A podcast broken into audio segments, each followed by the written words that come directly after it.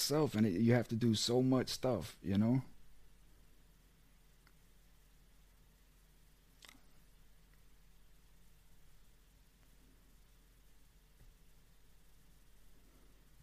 Okay, okay, everybody. Welcome back to Free Me T V. And what we're going to do today is get into toxic relationships. I know a lot of people have been asking me about these things. Um, I see on Facebook it's a critical, critical issue. And uh, that's going to be today's today's topic. Um, we have Petya, Miss Petya James. Um, and she's going to be joining the discussion. So we're going to have a, a really great, great discussion. Before we get into that, I do want to thank all my subscribers um, for sticking with me. I've been making some errors, this and that, but everybody knows by now the character you're dealing with. So we'll get into that in this episode here. This is this is an episode I've been waiting to have for myself um, and, and many of my subscribers. So uh, many blessings. Um, and much love going down to Miami. Um, all the families going through what they're going through down there. It's I have family down there. Um, much love to Miami. Many blessings, man. It's, it's, it's a horrible thing. So uh, without further ado,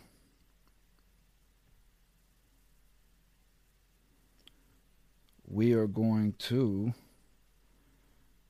pull in Miss Petya.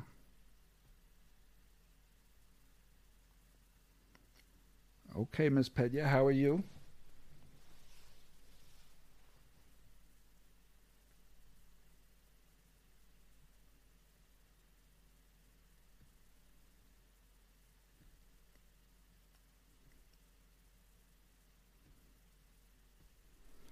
No, absolutely, and I'm glad to have you on. Um, It's been a, it's been a topic of, of many, many things here recently, um, especially with everything that we're going through, everything that we've went through. Uh, I, I, I, w- I would like to start with you, just who you are, um, quickly, who you are and how you came into um, the topic, you know, your, your genre of toxic relationships. Yeah, definitely. So, I mean, toxic relationships are everywhere. So um, I'll give you a little background about where, how I got here and sort of what informs my perspective, because that's always uh, good to know. So um, I've been a therapist for uh, almost fifteen years, um, and I've done some body work, but I'm also a psychotherapist. And so um, over the years, I found that there was a bit of a gap in the way that we were working with humans, and especially in that body and mind field. So the gap was that you either go for like a pain to resolve a pain in the body, or you go seeking therapy to talk to someone. And I found that uh, they were kept very separate. So I'm here in Canada, and here where we are, people either go to, you know, body work or they go to therapy. And I'm trained in both, and I found that there was a gap. It wasn't addressing really how trauma is held in the body and what it's doing and how it's presenting. And moving fast forward a little bit, based on my own lived experience and what I know and how I've experienced life as well, and learning from that, Um, I started to see that, you know what, we have to address things through the body, but also addressing what that event or those events or those experiences that we've had and what they have informed, they had to be addressed without just talking about it, because then you're just repeating a cycle. And so um, today I, I coach, I coach women and, and men, families as well, Um, on that conscious communication, like how can we actually connect and have a conversation that is healing, you know, especially in relationships. And I say that, but with all that said, communication kind of comes last. So we get to really experience ourselves, understand ourselves, and then we can communicate what we need to say. And I find in relationships, when, you know, the thing that we call toxic is when we're unable to meet each other. So both people are kind of reenacting from a triggered trauma response place. And without the tools and without those skills, we just reenact the same loop of something that doesn't serve, that's not working. Um, so, so yeah, that's me. I mean, I obviously can talk about this for days, so um, we can get into some more specific conversation here, but yeah, that's kind of what's informing things. And really what drives me to do this work uh, with humans, especially now, we are in need of healing. The human species needs to heal. You know, it's time. What we've lived through over the, like, in the past year to two years, even even before the whole thing, you know, happened with the virus, like things have been coming up to the surface, and now on so many different levels and so many different systems, we can't ignore it anymore. So it has to be addressed. And um, as we do that, the first thing that needs to be addressed is individually. You know, that stay home message, mm-hmm. that was like, check in what's going on inside. Like, are you comfortable with yourself? Like, mm-hmm. are you good with yourself? And most of us aren't. Most of us have stuff that doesn't feel good. It's bad. It's our experience. So what do we do, right? How can we be in a relationship, and how can it be calm and connected if we ourselves are feeling, you know, activated? By the way, I say activated instead of triggered. I switch those two words because it, it really is the same thing. Um, so. No, I like that. I like activated. I really do, because I, I say triggered and I don't like using the word triggered. So I do like activated. But man, you, you, you keyed in on some really good points right there. And especially coming through COVID, right? And me being incarcerated for so many years, I got to watch individuals transition, right? You know, from societal norm to prison norm. And it's a very, very hard transition, especially for somebody that's never been in that life. And they just did one egregious act and they find themselves thrown in a gladiator school and they have no idea what to do. So watching these transitions, you know, it's, it's hard, because what you said is very, very key. And that is dealing with your thoughts and your emotions.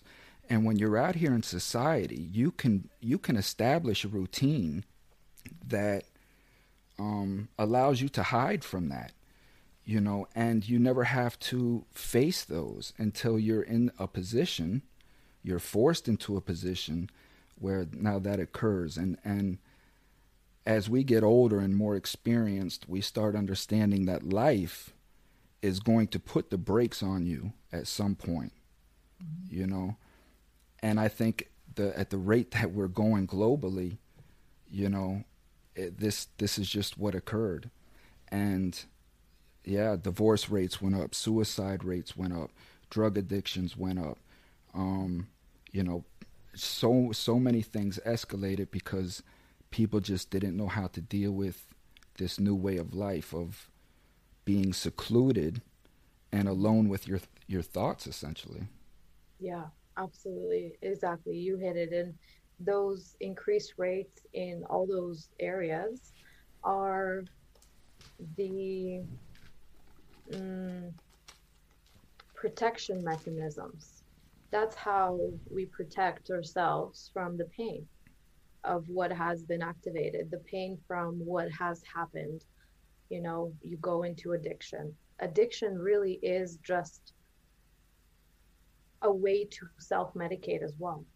And um, one of my teachers and mentors I that I follow and study and, and read, um, his name is Gabor Mate. He's a doctor who works with people with addiction specifically. And he says, you know, don't ask why the addiction. Ask why the pain. Like, what's the pain that's going on underneath there, right? Like, what's the trauma that is underneath? And the addiction then comes, doesn't matter what it is, alcohol, drugs, sex, whatever that is, right? Like that is a mechanism of soothing something that is painful, right? So with what what we're seeing right now, and especially in the adult population, which we're later going to see in the children population, because they're going to grow up with a certain type of trauma from the last couple of years, right? Um, we can talk about that too, if you have kids, what you can do with them right now, because it's really pivotal time. But in the adult population, people are activated, and it's stuff that you you didn't even know was there, because all of a sudden we were faced with nothing but us. Now, not to mention how many people were in situations that were incredibly abusive and just not having a chance to go out and to go to the safe haven, so to say, like within the home even. That's insane. Like what, what is happening, right? Like that's all stuff that's brought up to the surface. Um, and I mean, you mentioned, you know, incarceration in prison and stuff. And it's like that whole system, and I have never been to prison, in full transparency, but like to me, that whole system is so messed up in a way that it re-traumatizes. Like hmm. you are left alone in all the trauma without any tools. Again, not why the crime, why the pain? What happened to that human to make them act in the way that they did, or whatever happened? You know, it's kind of like viewed from such a like, let's make you wrong for your action. Yeah, but why the action? What happened? There is no evaluation there. Which brings me to even the school system, another system that's messed up. Behavioral kids. What are you talking about? It's just the kid. It's acting out. Why? You know, which brings this whole conversation to like the core of it. It all, it's all mirroring from lived experience. And isn't this the time to really be diving into that? Man, I'm I'm telling you, and you and you're so spot on, and I'm and I'm so glad. I mean, you're a godsend, because you're you're mimicking everything that I, I say on the show, you know. And, and I have, I have zero uh, schooling in this. Like I've taken no classes. I haven't, you know. This is just my experience of of just being my analytical self that I've always been since a child.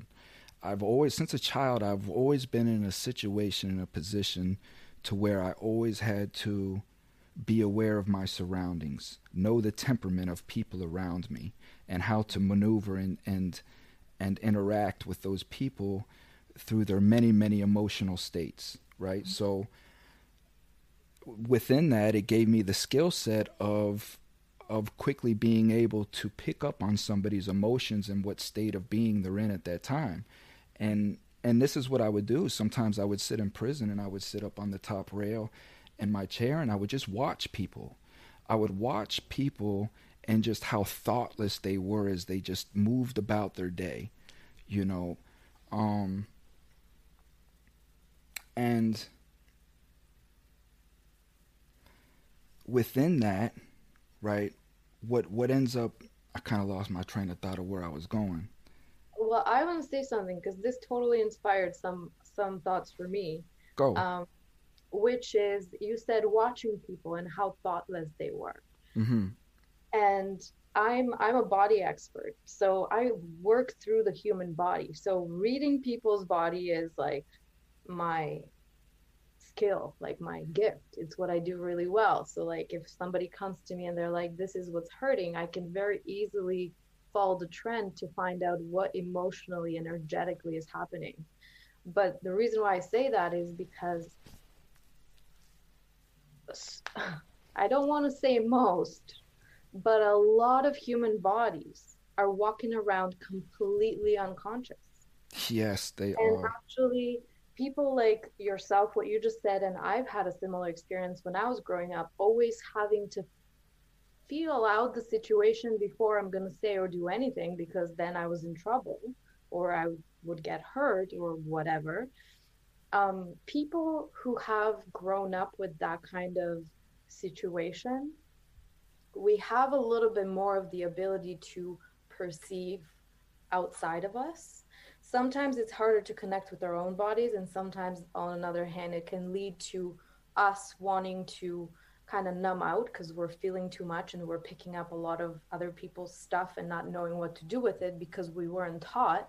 Like, no one taught me how to process my emotion that I'm seeing my alcoholic father who's not there, and I just have to like do whatever I need to do not to whatever be in the way. But that has conditioned you to be able to perceive. Now what's happening, and what I noticed, this is my own personal theory, by the way, but um, so many human bodies r- like right now are activated, and some of them are leaving, meaning you see what happened, like a mass, whatever caused people going away. Yeah. Some bodies, just a mass exodus, yeah. Exactly. Some bodies are not capable of healing and grounding spiritually, because what our bodies are here to do, the only reason why we have these human bodies is to express this powerful, sourceful energy that we have access to.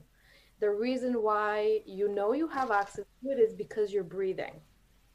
That's that's how you know you're connected to something that's bigger, whatever you want to call it, a bit of a spiritual tangent here. But like, if you're breathing, if you have that breath, there's something that is a force that is guiding you.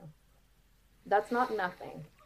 And the reason why you have a human vessel, your body, without even having to know exactly how it works, it works. The reason why it's here for you is so that you can express that sourceful energy. And the reason why, you know, you're unique and I'm unique is in the expression. Mm-hmm. We're not unique because we have a body that's different looking. That's not what makes us unique. Amen. What it Preach. Is is the expression that comes through. And, and you know, it, it's powerful in that way. And when you take a minute, and I love that, people watching is my favorite too. I have not done it in prison, but I've done it like everywhere else I go.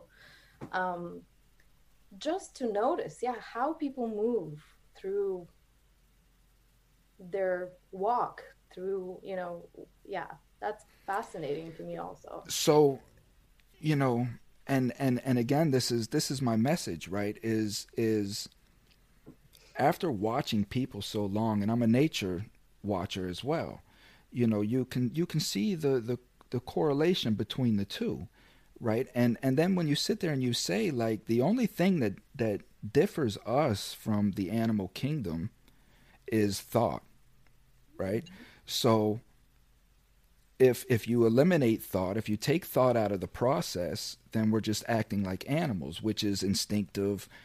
Uh, working off just whatever emotion fires off those those cells in that moment, and then we we react, you know, and this is how we get into the issues that we get into, right, without even realizing that we're into them. So what are some of the keys to starting a toxic relationship? Like, where does a beautiful, harmonious relationship begin to go toxic at?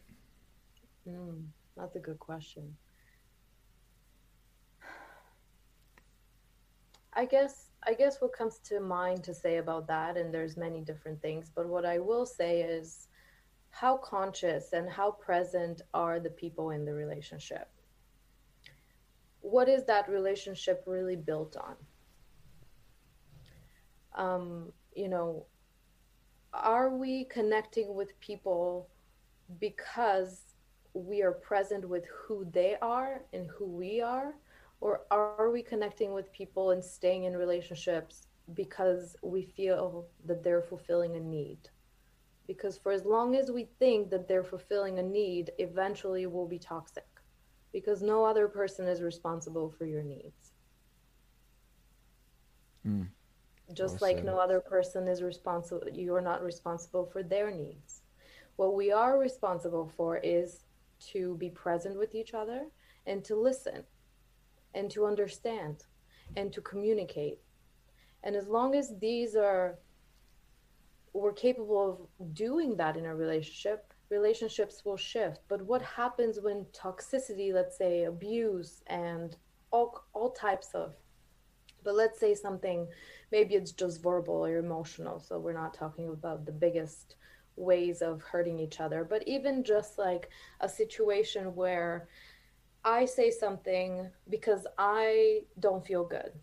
And mm. I come at my partner and I'm like, you didn't do this and this and this and this and this and that. And then he's like, well, you, and then the back and forth sounds like uh, a fight. When that happens in a relationship, we've gone too far. So ideally, to start repairing that or removing that, both people or both people have to be willing, because if one is willing to do the work and the other one is still activated, it could work, but it's more difficult. Both people have to be willing to like stand back and notice. Awareness is key. That's where we start. We have to become aware of what just happened and agree that that wasn't ideal. Do you think Do you think that do you think that relationships are under attack?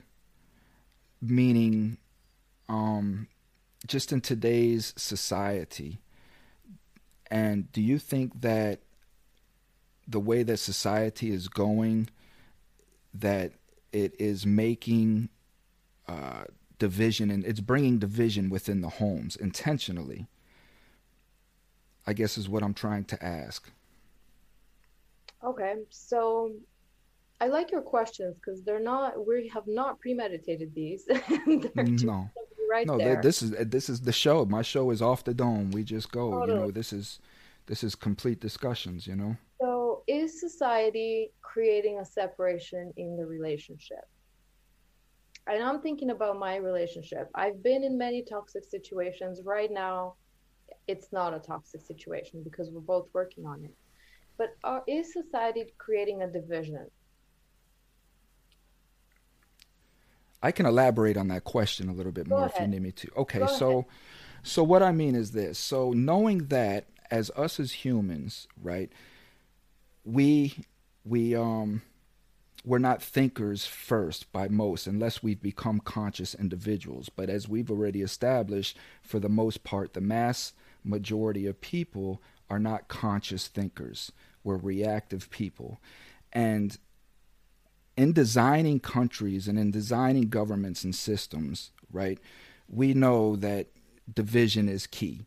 We can't have a country united just in, in any event. So we have to keep people united in order to control population. So with with all of that being said, right, I mean, there, there's psychology behind this, right? And knowing that people are reactive by mass, are there instruments out there in society to keep us in an emotional state constantly and feeling uh, and feeling, you know, impoverished and feeling oppressed and feeling like we can't get ahead, that will turn that golden relationship that we thought we had into a toxic one without even realizing that we've gotten there? So I do understand the question even better now. And of course, it's the fucked up society we live in. It's mm-hmm. been like that. Do I think it's still happening? Absolutely. Do I feel like it can change? Yes, absolutely. Because I feel like more people are starting to see this. So how are they keeping us separated and divided? Is by fear-inducing, fear-mongering information. You know, it's it's creating this division between, you know, fear for survival and provision for your family. And so that will, anytime there's fear of survival, people lose their intelligence. I'll tell you why, and I'm going to elaborate on this a little bit. Here's the thing about emotional intelligence. If I'm living in my fear, if I'm presented with something that has brought up the fear. And now when I say that, fear is actually one of the first emotions that is learned. So we're talking about as you entered the world is when that was learned and embodied. So something happens today and, and triggers fear for me. I'm reduced to an emotional intelligence of a newborn. And then what was my environment around that time? Did I even experience safety? And if I didn't, that's where you're at. So anything that comes at you, you're going to react to because you don't have the capacity to actually process with your intellect what's in front of you today, to move it through your system, like the human system, and to be like, okay, well, that's happening. I understand what, what that's bringing up for me. What do I need to do? So it's this like mind, body, all the way to the core of your body, up towards your mind and your brain again. But if you weren't taught that process, you're stuck in the fear emotion. And then anything from there is just reactivated aggression, reactivated ways of um, protecting yourself, any any kind of ways that you have learned in your lifetime to um, keep safe. That's what's activated. So think of that in a relationship with two human beings, like two people. They're both in their fear, they're activated, both of them don't have any way of doing that, they're clashing, and all that clash is being downloaded onto their children if they have them in, and if they're witnessing this whole situation. And and that's a cycle, and that's a sickness. That's what needs healing, because it doesn't have to be this way. My God, Petya, you are spot on for real, man. And and the thing of it is is that Uh, that's that's my experience, and I never even thought of it that way, really, honestly, because because situations are are, are are taking me back to my childhood, right? Which there was, even though that the the individuals around me thought that they were providing me security, I didn't feel that way, and and the thing of it was, and is, is that yeah, because when. When I get into a situation where I, I, uh,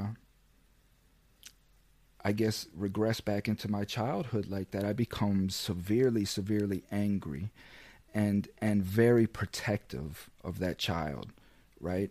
Because now I'm a man, and and and, rightfully so. and and the thing of it is, is that I had to go to prison and escape reality, escape society, to understand really who I was and what I was capable of doing as, as a person. And I didn't have to be scared anymore. And when that when that opened up,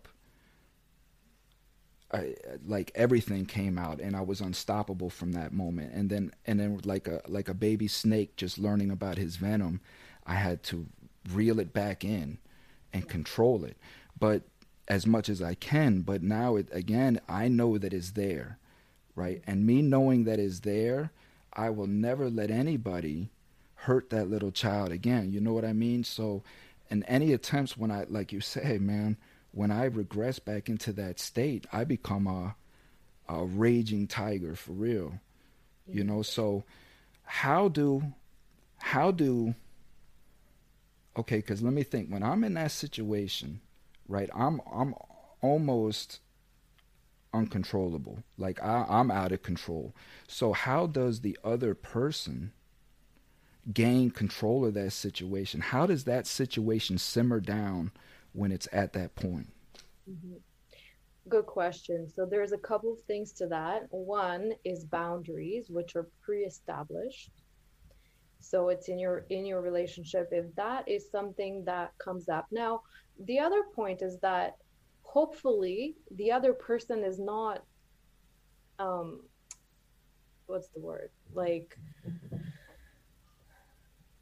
um, not actively, toxic, but intentionally, and intentionally trying to like poke the, the tiger, right? Ah. Because if they are, then, then that's a whole different case. You have to be aware of that, and you can remove yourself before that state occurs.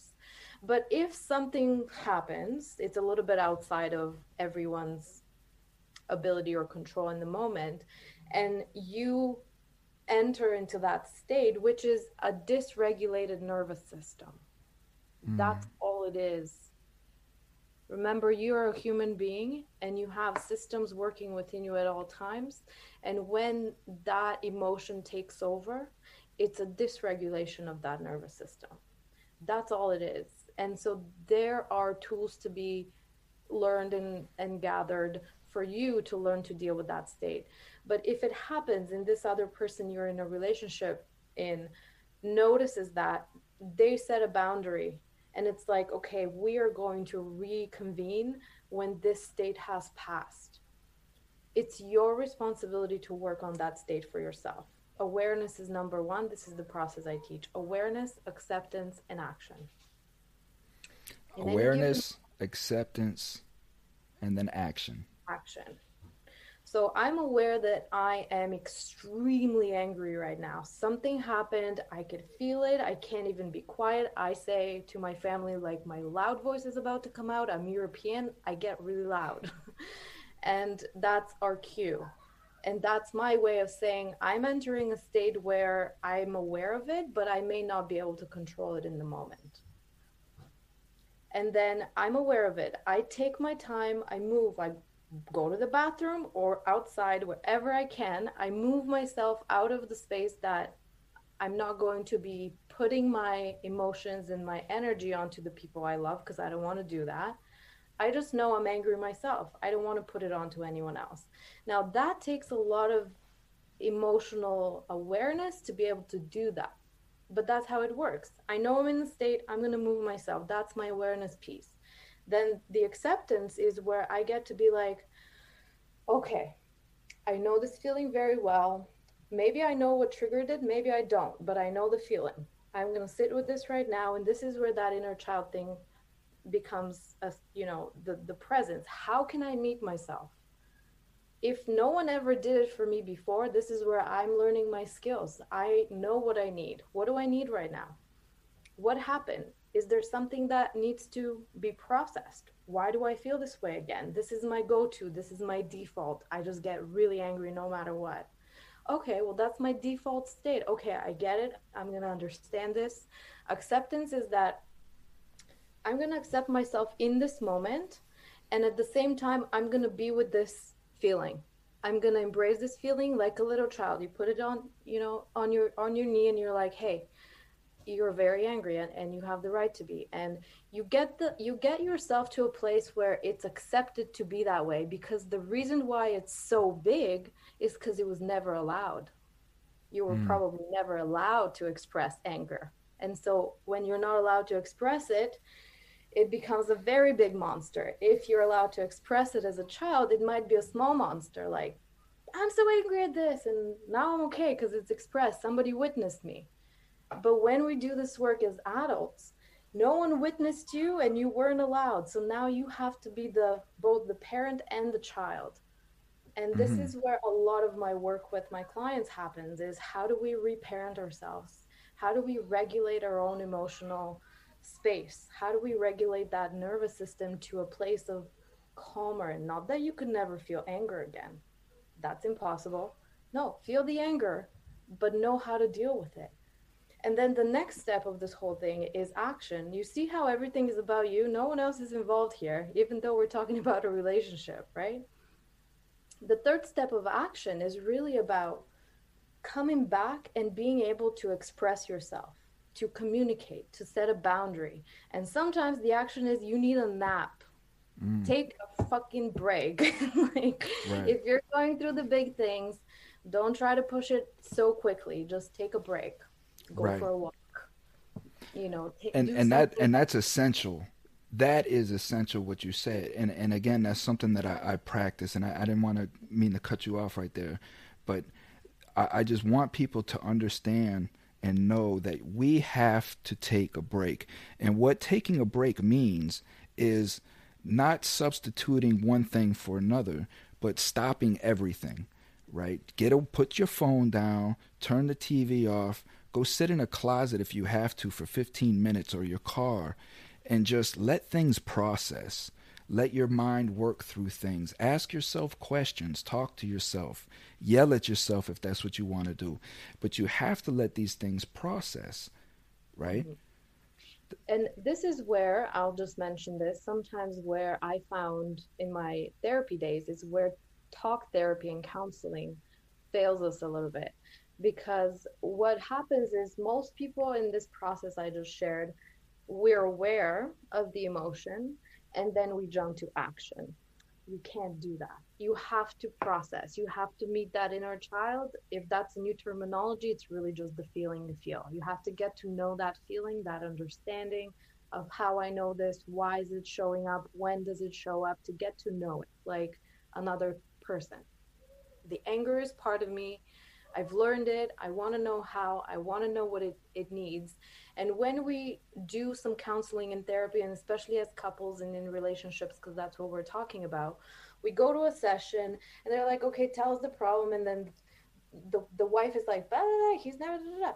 And then he's like, well, mm-mm, she's always nagging at me. Blah, blah, blah. And right. That happens for like an hour. And they're like, the therapist is like, mm-hmm, okay. And how's that feel? Mm-hmm. And how's that working? Yeah, but after an hour of that, that didn't help. No one has any tools to go home with and deal with. So that piece of understanding individually what is happening is missing, because the only way we can help our relationships is to get to know ourselves, because relationships are only a mirror. Like no. Two humans going back and forth, That's that it, is yeah. mirroring. Mirroring yep. what what we know. And it's interesting, I say in my relationship now, I don't consider it to be toxic. Like literally my husband will not even let me be codependent, because sometimes I'll get there. I'll be like, I just want him to do bend over backwards and make me feel better because I don't feel good today. And he'll say like, your feelings are not my problem. Do you need a minute? And that sometimes would make me want to like, but he's right. Now see, so, no, well, that yeah, that would get my head cut off. It's instantly. Like, your feelings, but he says it with the most like kindness. It's like, your feelings are not my problem. Do you need a minute? Do you want to go somewhere and take a take like out? I got this. Like, do you want to go? And sometimes like, can you just bend over backwards for me? And he'd be like, no, I'm sorry. Like, but we have we have these. We obviously have this um, ability to do that, like right away. That's without the other person knowing what they're doing. And he'll pull my own, he knows what I do. So he'll pull my own tools on me. And I'll be like, no, you can't do that. I'm mad. You should be like going over and backwards for me to feel happy. Mm. But it's not his job. And I get that. So let me ask you. Right, because you, you, you said a lot of things going back about being open and expressive and things. And um, for my guys out there, right, because I see there's an attack on men, right, and, and the bravado of men. And there's, a, there's a, an extreme shortage of real, true men out there, you know. And us real men, we've always lived under the moniker like, man, talk about feelings. What are you talking about? There's work to be done. There's things to be done. You know, we don't have time for feelings. So uh, in the sense, uh, guys that are coming out of prison, that's done twenty and thirty years in that type of environment, right?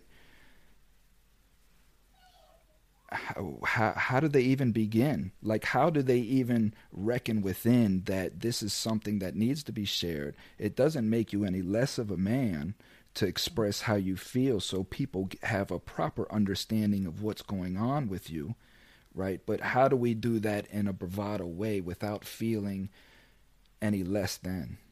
Mm.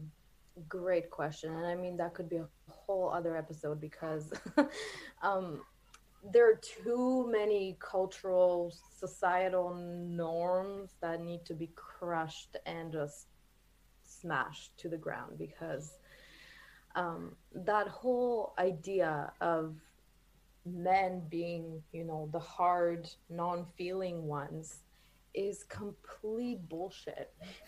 Because if we reduce it back again to a child, I mean, I hope that this is changing and we're not telling boys not to cry and that girls blah blah blah, like that's sh- stupid shit, like it doesn't it doesn't matter. But like we're talking about now, so someone who has already hardened the shell around themselves, let's say, you know, because you've had to, because it's how things happened. How do you even begin to allow yourself to express? I will say the first maybe step is allowing yourself to feel. Mm-hmm. Allowing yourself to actually name some feelings. And very often, and again, I, I'm married to a, a man and he's not like overly soft in his feeling ways. He's, I think, had to learn over the years because of how, how this whole thing is. But in general, the way that you want to be with yourself is by just asking very simple, simple questions of how does this feel? I'm not saying, and, and often people say, oh, feeling emotional equals crying. Men don't do that. Hmm. No, that is not at all what this means. What it really means is just, how do I feel about that? And if this is a hard question to ask yourself, there's your answer. Sit with that. Are mm. there even any words? What is it that I feel? Nothing. Um, I'm good. I'm fine. And sometimes even Google, like, what are some feeling words? So that the vocabulary can expand. Because I'll give you an example. This is literally what's happening in my family. My husband has a daughter that is not my birth child. She was from a previous relationship. She's a teenager and we've been together for over ten years. So she just moved in with our side of the family as a teenager. And this is what we're going through, is the having to name and and and feel the feelings. Because his go-to would be, hey, you okay? Like, you know, you can trust me. You can come to me with anything. Like, I'm here for you. Okay, but she doesn't care about that. Mm-hmm. She wants to know you, right? She wants to know you. She wants you to be like, hey, you know, like, this was feeling agitating today, um, um, whatever. And then when it comes down to like the deeper stuff of like, I know you're angry with me. You must have been, because I wasn't there. I didn't, you know, and so the communication there is different.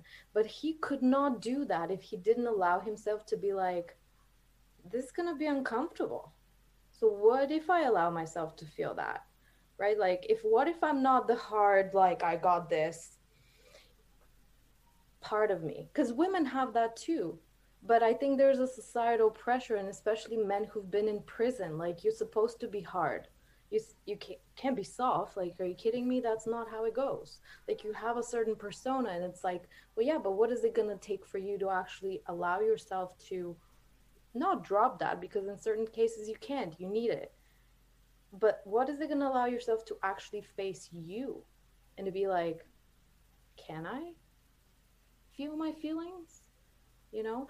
And hey, let me just say, this is not easy work. I think we started with that. This shit gets deep, like quite deep. So having support and maybe getting, you know, it's, you can't like get a friend and then go for coffee. Like that's, that's not how it works. But I'm sure that there could be someone in your life, and maybe it is a relationship that, you know, there is a space for you to come into and allow yourself to explore.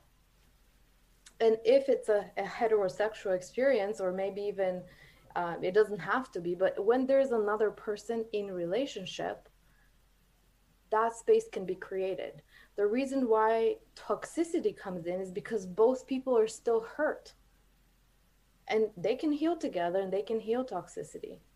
But toxic relationships, to bring it right back, really is just people are still hurting. And when they're relating with each other, when they're mirroring to each other, they're bringing up their own trauma. And if they don't know the skills, they don't have the tools to actually work through that, it just continues in cycles and circles. That's all. Does that make sense? No, I mean, you're spot on. And, and, and again, about the, the, the whole prison thing as well, because again, yeah, we have to carry that, that hard bravado, right? Like when I went through my transition, I, I've shared it on, on several episodes. I'll share it with you here shortly. Um, because there's, there's a, a, a question here from Mateus. I, I want to ask you, he, he, he's having an issue. So I want to run this by you real quick, but my transition, right, was exactly what you said. I had to, um, I had to break myself down completely, one hundred percent. You know, I went in my cell, I threw up because nobody could see me do that. You know what I mean? I had to, I had to go in, I had to throw my towel up over the door. I had to tell my cellies, man, I need a moment in the cell, blah, blah, blah. I had just came from visitation with my daughter, you know, and, and this was about five years in. And I left my daughter at six months old, you know, so watching her grow up in a visitation room, you know, for two, three hours a time, once a month, it was wearing on me, you know, and I would just, I had a lengthy sentence. I was just five years in, and that transition was just starting to, to happen. I'm watching people that I loved just starting to fall off little by little until there was nobody left, you know, but my, my dad and my two moms, you know, and,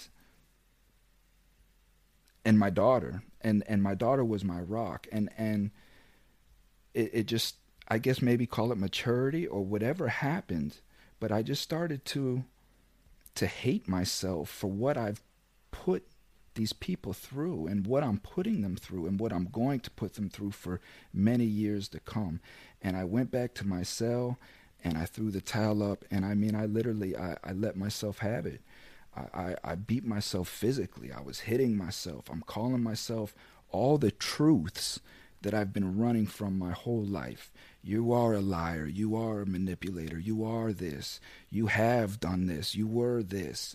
And I just let all of that out, you know. And from that point, it allowed me, like from that point, I didn't care what anybody thought anymore. It felt so good to get that out of me because it was controlling me. It was, it was just controlling my life, and I hated where my life was at. I was in the bottom of the bottom of the bottom of society, you know, and that's not where I wanted to be. So, um, it, I'll give you some comments on that if you would like, and then I'll, I'll read what Mateus has. Well, thank you for sharing that. And what it reminds me of is you faced all the things that were put on, right? And that is part of the acceptance piece, because that is not who you are. Those are circumstances. That is circumstantially what happened. But the truth of who you are is not that. And you finding yourself in that cell, in that moment, facing a person that you literally would give your life for, who mirrored that for you, allowed you to have that moment. And that is the healing that I was talking about. And that is eventually, because when you heal from within, you can come and, and have these conversations, because she experienced some, some hurt as well because of that, right? Everybody does. But so you coming to understanding about that and owning that without feeling like you have to defend it anymore, because that takes so much energy, you know, like knowing that there's something in there and having to defend that, too much energy, like it's not serving you. But coming and saying, based on our experience and based on how you've experienced me, I know you have these deep feelings because you, you must, they have to be there. And listen, I have them too, and I'm working through them, and I'm angry with myself, and I can't stand myself, and all these other things that possibly she's feeling too, but maybe not saying yet, or, or however, maybe she is, in ways that are coming out of her, like in her own way. Literally pointing that out and putting words to it and having that connection is what heals. Mm. That's the healing part.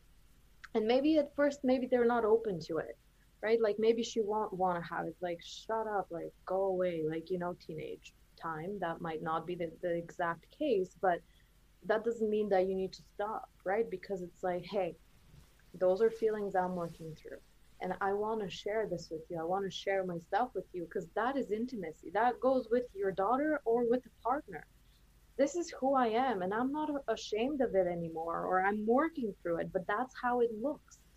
And before you can have that conversation with someone else, it's that acceptance piece in the washroom or in the mirror, right? It's like, I'm going to figure out, I'm going to learn that the feelings are not who I am. I'm just experiencing that. That shame I have towards myself and the things I've done, that's not who I am truly. That's an experience I'm having based on a circumstance. And so we have to start to separate that, because you, then you come back to that essence that I was talking about earlier. It's pure. It's for everybody. We're not born faulty.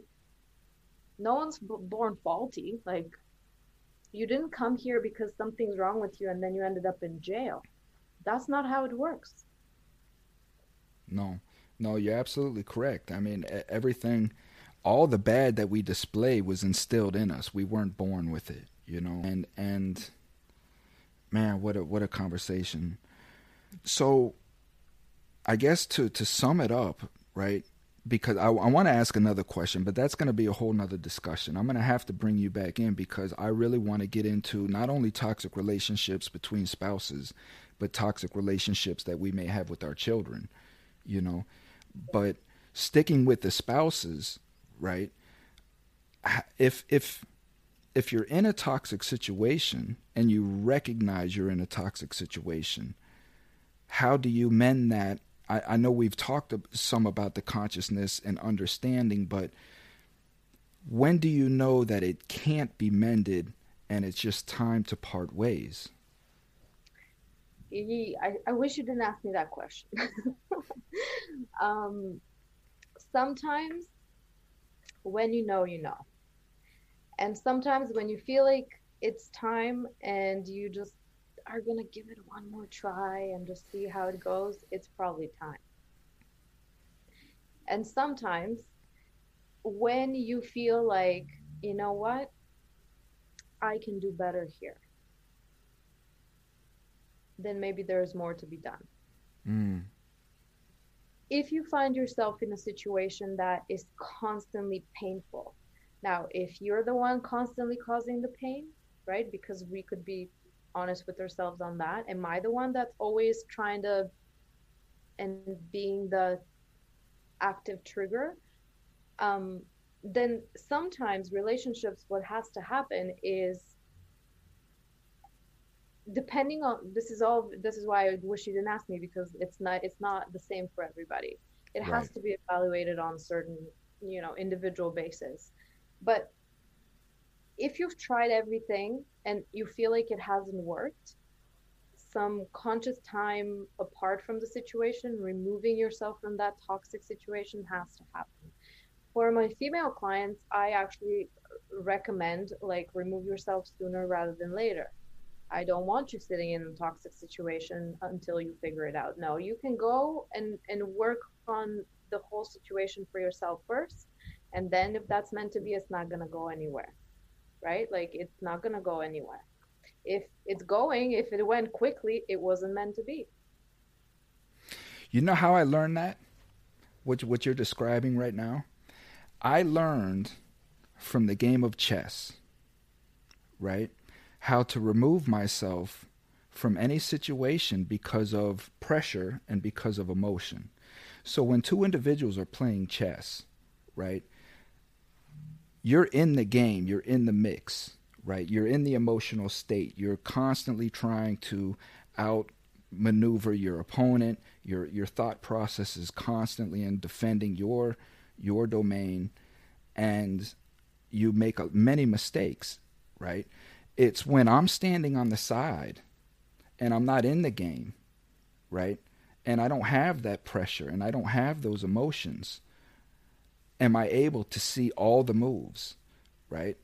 And I can see their mistakes as they're making them. And and again, in my analytical self, I take that and I apply it to life. I mean, how applicable is this if I remove myself like this from every situation and look at it from a third person's view, Yeah. You know, and I'm ninety percent there. Yeah. I mean, there's that other piece, and a lot of us tend to do it, is like the removing myself, but it's because I'm running away and I don't want to actually face the thing. So there is also a fine line, right? Like it, it has to be sort of examined on individual basis. But if if you're consciously doing the work, mm-hmm. and the pain is still there and happening, then perhaps the space between is necessary. But if every time something comes up and there is a trigger and you just want to book it because you don't want to be there for it, then that's different. Well, it, it all what it all boils down to, right, is is just like you you say, and, and my whole premise of the show is is honesty of self, right? Just be one hundred percent honest with yourself. If you want to go out in the world and lie, listen, I understand. I, I do. You know, sometimes you have to deceive to get ahead, however you've designed your life. But what I do ask is be conscious of self in knowing that you are lying, that you're not being honest, and why. Just don't do it just to do it unconsciously, as we've dis- you know discussed earlier, just being one of these bodies bouncing around off the walls, reacting to everything. Know your, every move. Every move that you make should be a conscious choice of why you're doing that. You know, and um, maybe what I'll say here is just to kind of bring it back around. A great place to start every single time is your own body, like your own way of just being present and finding out what it is that's going on for me. Like that's the way to know what is happening. Um, I actually have some some t- tools I can share. I have a, a body scan that I usually share. No, please. I want you to spend the last couple minutes. Any plugs that you have, any foundations that you support, anything. This is this is your time to, to put them on. Yeah, definitely. So if people go to my website, it's just petya h james dot com. There is a body scan. It's a free download. It kind of gets you to go through a little, you know, it's an audio. You hear my voice. I'll guide you through it. It kind of tells you where is your body storing things. And it's a really good way to ground yourself, to just kind of feel what's going on. And, and the whole premise of that body scan is to recognize what relationships are kind of like c- causing you to feel tension or pain, or just where are you storing some of that stress. So that's a really good sort of resource to get started with.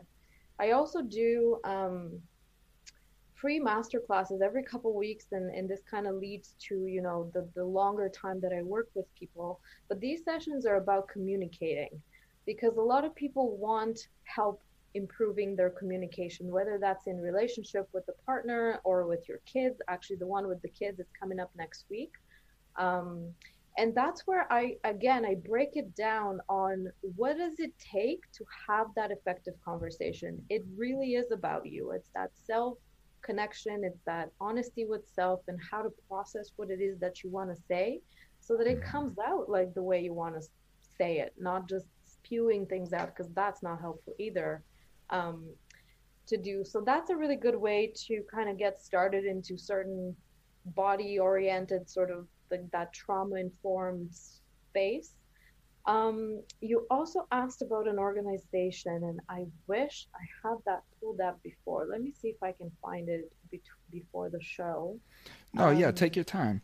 And, and while you look for that, I, I just want to say, you know, how how Miss Petya and I got together. You know, I put a, a post on Facebook and a couple of the trauma groups, um, you know, just asking for a therapist to come on the show to have this discussion.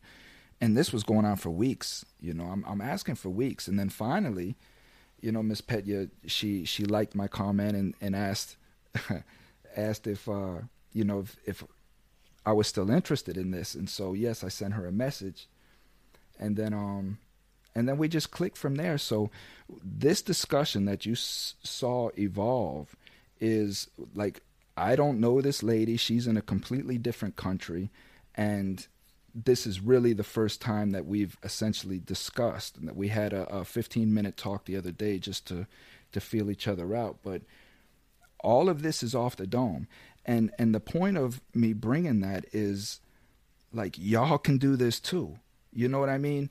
It's, it's just that simple. It's just that simple to have a conversation of feelings about what's going on in your environment and just being honest. Yes, this is a toxic relationship. I do want to fix it. I do still love you. I am dependent on you. How do we fix these things? However, but it's just about, it's just about discussing, you know. Um, but first and foremost, please control your emotions. Too many women are being beat. Men are being beat. People are being killed. Like, just control your emotions to the point to where if you feel yourself rising to the point to where you feel like you're going to snap, just leave, walk away, get away. No matter what, just, you know what? I'm out of here, and leave, because nothing is is worth losing the little bit of freedom that you have. Trust me, do not go to prison, do not go to jail, do not alter your life for a moment of emotion and probably misunderstanding at that. Exactly. I just want to say too, um, I don't think there are bad people. Mm, amen. People are innately not bad. What we've learned and how we've been conditioned is bad. How our systems are treating us is bad. Um, so if if someone's interested to in this conversation and already listening, my, my guess is that they are on a willing healing path. So absolutely don't beat your women because there's something that aggravates you, because it is within you why you're aggravated. Even if it's her who said something or her who did something, it's still your shit to deal with. So uh, again, to reconfirm that message is, find ways to just feel through that. Um, what I'm sharing there with you is a link, Compassionate Prison Project. It's something I was introduced to recently. Her name is Fritzi Horstman. Have you heard? No.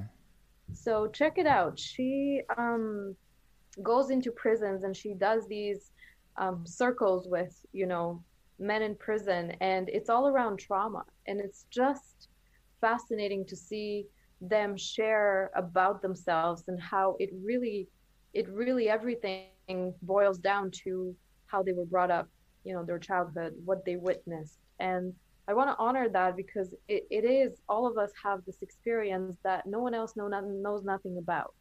And we're now living in a world where that aggression is not okay being taken out on another person.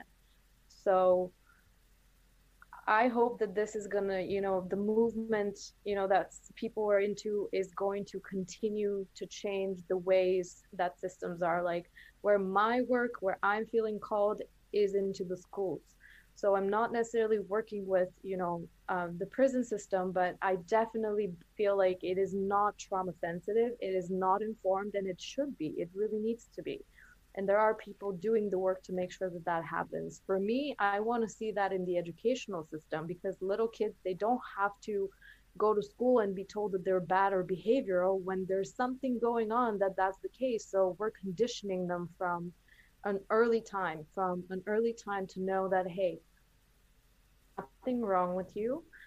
You're experiencing things, and even in the schools, teachers may know nothing about what the, the, the home situation is like, right? And so how can we train people to actually be able to detect that quickly? And well, the other part of, I, sorry, to, no, no, the other ahead. part of where, where I'm very much connected to is the parents. Like, figure it out quickly, especially if you're right, raising kids, because they're not going anywhere, and we need to stop that perpetual transfer of trauma and hurt. Um, so it's going to take a minute, I know, but I'm here well, for it. It, it. Well, it all starts with self. I mean, it, it, it, it yes, it's going to take many generations to, to, to overcome this harm that we've done to our children and our society, but we can start today just by being your best self, going out, making sure you're not arguing in front of your children, making sure you're not saying stupid shit in front of your children, and making sure that your children are getting the proper education to to conform in society in a proper manner, you know. Um, ah, there was something I wanted to say to your first point. Uh, I can't remember it off the top of my head, but I definitely want to reconnect with you. Oh, So if you run across any um, youth that are just starting to become, you know, uh, bad or, or whatever, please, yeah, turn them on to my channel. Um, you're always welcome to to connect with me, always. And any insight, yeah, any insight that I can give you on anything, I'm here. I do want to say this. Um, I slipped my mind again, man. I'm tired. It's been a long, long week for me. But with as as as the children, it's it's imperative that one, we listen to them, we understand their feelings, and we stop minimizing their their problems, because we have big big boy problems, and we have big world problems, and we don't, you know, go go sit down, kid, and come talk to me when you have some real problems. We have to, you know, just take some time with our children and and hear them out. So um I I, I do ask, because I did not get to Mateus, and he has some uh, I guess a situation that he's in.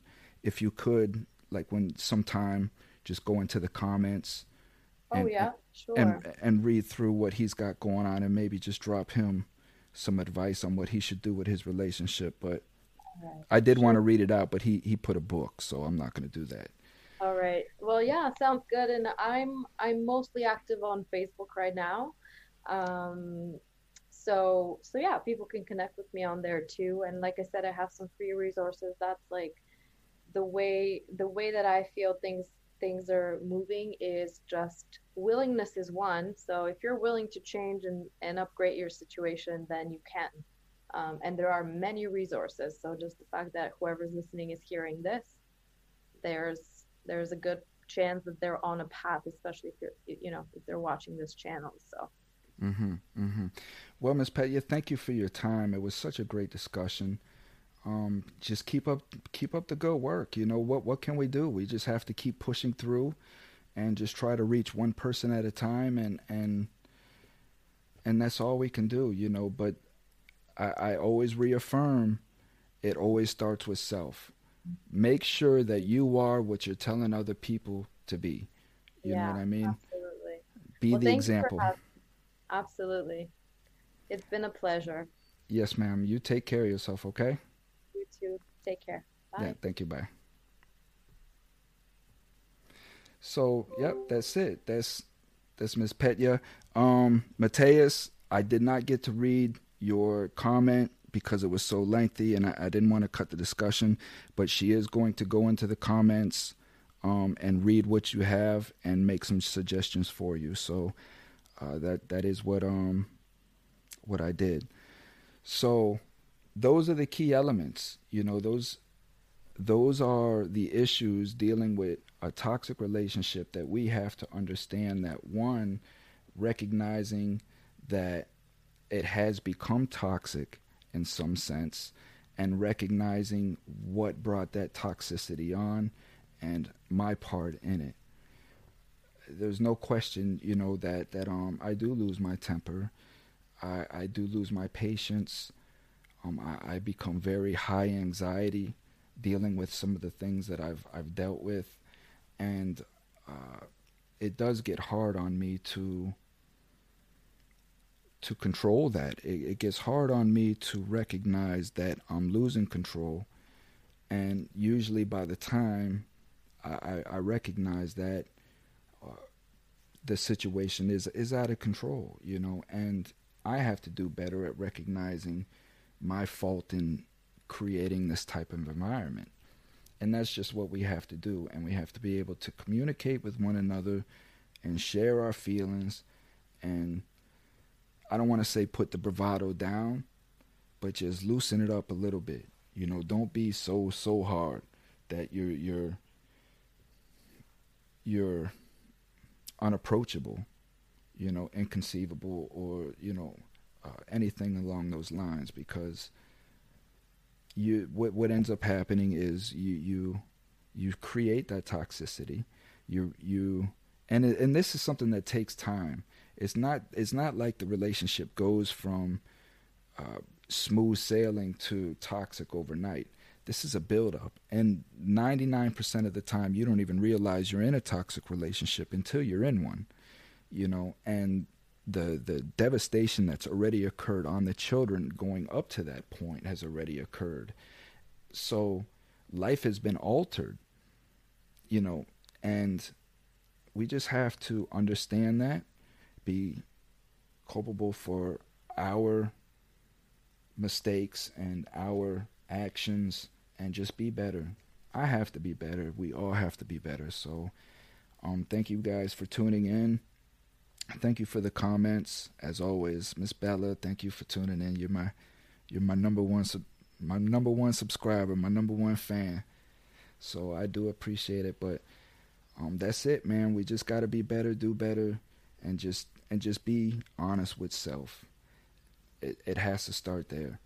Just be honest with yourself. Was I being manipulative? I knew I was being shysty. I knew that I was whatever. Just be honest, and if you know that you are part of the problem, fix it. If the other person's not willing to meet you or fix their issues after you've exposed them to it or enlightened them of it, then I think that's the time that, you know, Miss Petya and I had discussed that that's the time where you have to separate and then get a full understanding of the game from outside of the game. Dig what I'm saying? So that's all I got, man. I hope you enjoyed. Um, I'm I'm trying to bring you the best that I can I can get and the most informative. So until the next time, I do have uh, three individual inmates that I will be running consecutively. Um, that is coming up on the fourteenth, starting at ten thirty a.m. Eastern Time. So Uh, it's an hour apiece with these individuals. We're going to be talking about the corruption up in Michigan that I've been following. Um, and these are inmates that are currently incarcerated, so you'll be able to hear their messages, their words. So tune in for that one. Again, thank you guys. I'm appreciated. Much love going out to society and all human beings. If you need a hug, man, just hug yourself. And just know that that love is there within you, and that's all you need. Get yourself out of the situation that you're in and know your worth. Know that you're better than what you're being treated. So until the next time, man, peace.